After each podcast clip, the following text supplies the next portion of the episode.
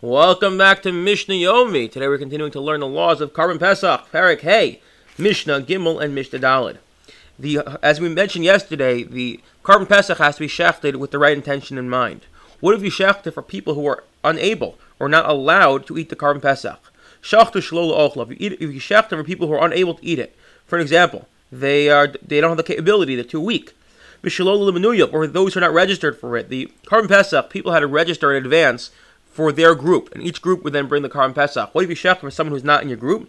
Or for people who are tame or don't have a bris milah, uncircumcised, still the Pesach is invalid. It has to be shech for people who are able to consume it. However, but if you shech for people who can and cannot eat it, as in some people can eat it and some people are sick and they can't eat it.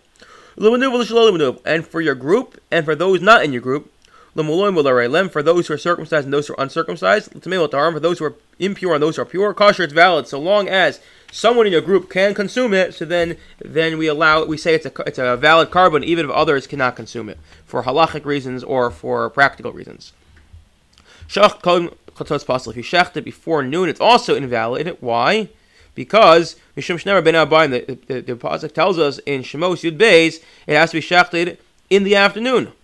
Shachim Kaimel Tamid Kasher, but if you shachted before the Tamid, as we noted in the first mission of this perek, the Pesach comes after the Tamid. It's one of the few korban, korbanos that come after the after the Tamid. It's a world breaking korban, as a Rosenzweig likes to call it. However, if you shach before the Tamid, it's valid.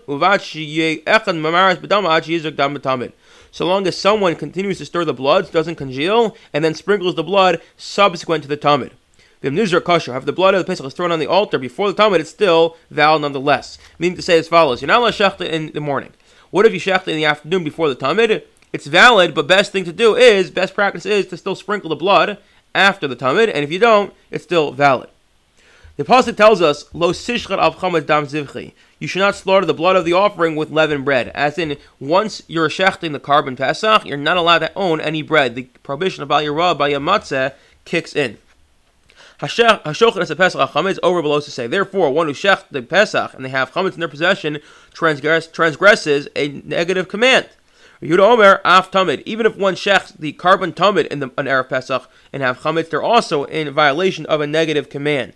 Meaning to say, Yehuda says it's not just the korban of the Pesach, but even the tamid as well in erev Pesach.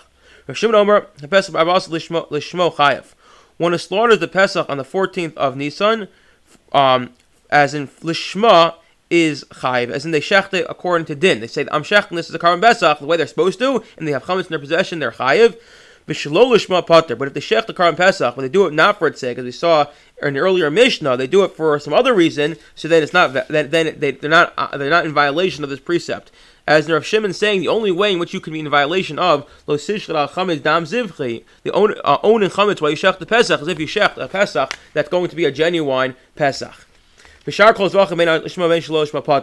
However, any other any other korban on erev Pesach, whether it's for its sake or not for sake, um, if you own chametz in your possession, then you're not in violation. Then he says as follows.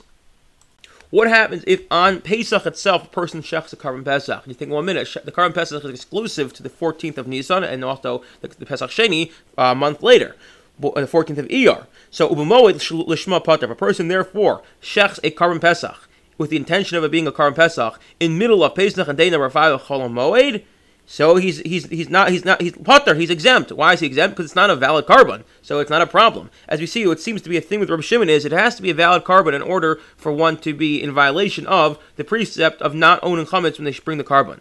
Shalolish machayev. Therefore, if a person shechs a pesach but it's not with the intention of being a Pesach, not for the sake of being a Pesach, but for the sake of a Shlomim, he is liable. Why? Because it's a valid Shlomim offering. It's a valid Shlomim offering. That because it's in the middle of Pesach and he shechs it L'Shem Shlomim, even though he initially might have separated it L'Shem Pesach.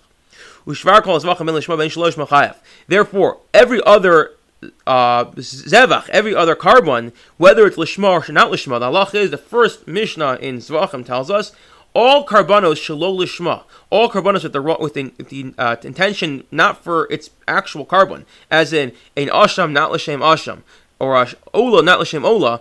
All karbanos are valid except for pesach and chatas. So Rabbi Shimon says any other zevach, any other korban shechted shalol lishma, uh, or even lishma during Pesach, and one owns chametz, one's in possession of chametz, they are liable because it's a valid korban. With the exception of a chatas, because a chatas shalosh ma is invalid, and therefore one would not be in violation of this precept of lo sishlat al dam ziv I wish you all a wonderful day.